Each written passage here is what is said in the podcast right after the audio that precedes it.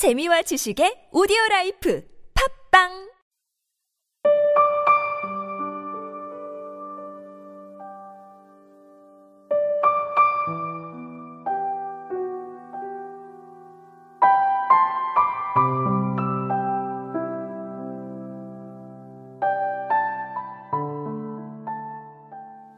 후회.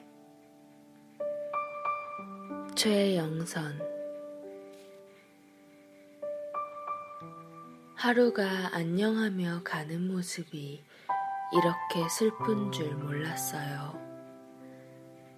지는 해도 아쉬워 노을이 되듯 저마다의 마음속 고운 빛깔로 있는 사람에게 아끼지 말고 듬뿍 듬뿍 전해야겠어요. 정말 고맙다는 말, 정말 사랑한다는 말, 보낸 후에야 하지 못했음을 아파하네요.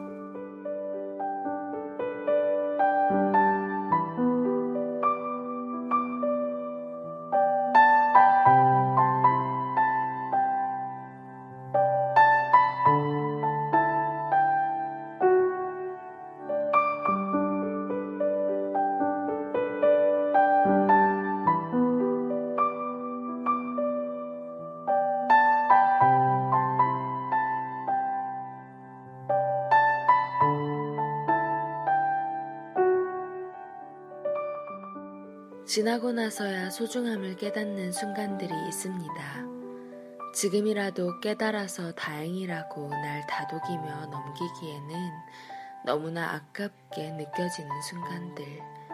이미 시간은 그 순간들을 저 과거로 데리고 가 붙잡을 수도 없습니다.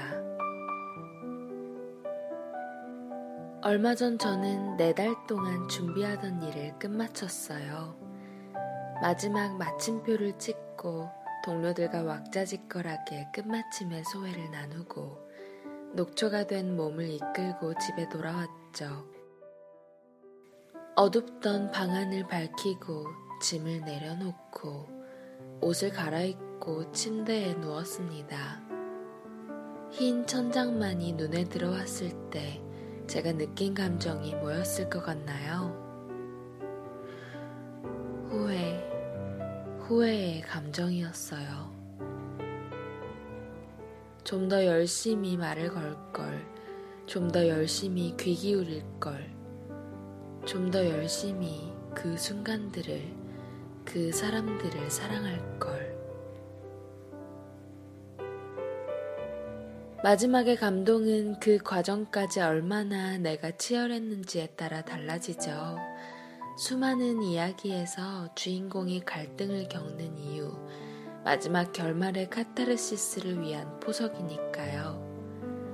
하지만 이번 드라마의 주인공이었던 저는 좀처럼 끌어오르지 못했네요. 시나리오는 탄탄하고 좋았으니 이 역을 맡은 배우 탓이겠죠. 제가 맡은 배역의 감정이입을 제대로 하지 못했나 봅니다. 감독이 컷을 하고 오케이 사인을 내렸지만 몰려오는 허탈함은 어쩔 수가 없네요. 사람들의 진심 앞에서 무기력해지고 무심하고 외면했던 제 자신이 부끄러워서요. 후회 앞에선 무기력해지지 말기로 해요. 다시 해도 어차피 난 마찬가지일 거야 라는 자책은 접어두시고요. 앞으로 순간순간 옆 사람의 말에 귀 기울이고 열심히 얘기하고 사랑 많이 표현하리라 다짐하자고요. 진심 앞에 진심으로 맞서는 사람 멋지잖아요. 그저 흘려보내기에는 지금이 너무 아깝잖아요.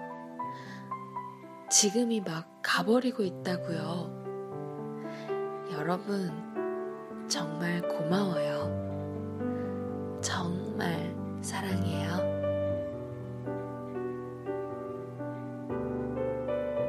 지금까지 기획과 제작의 타치, 주천녀, 저는 감성을 전하는 여자 감전녀였습니다.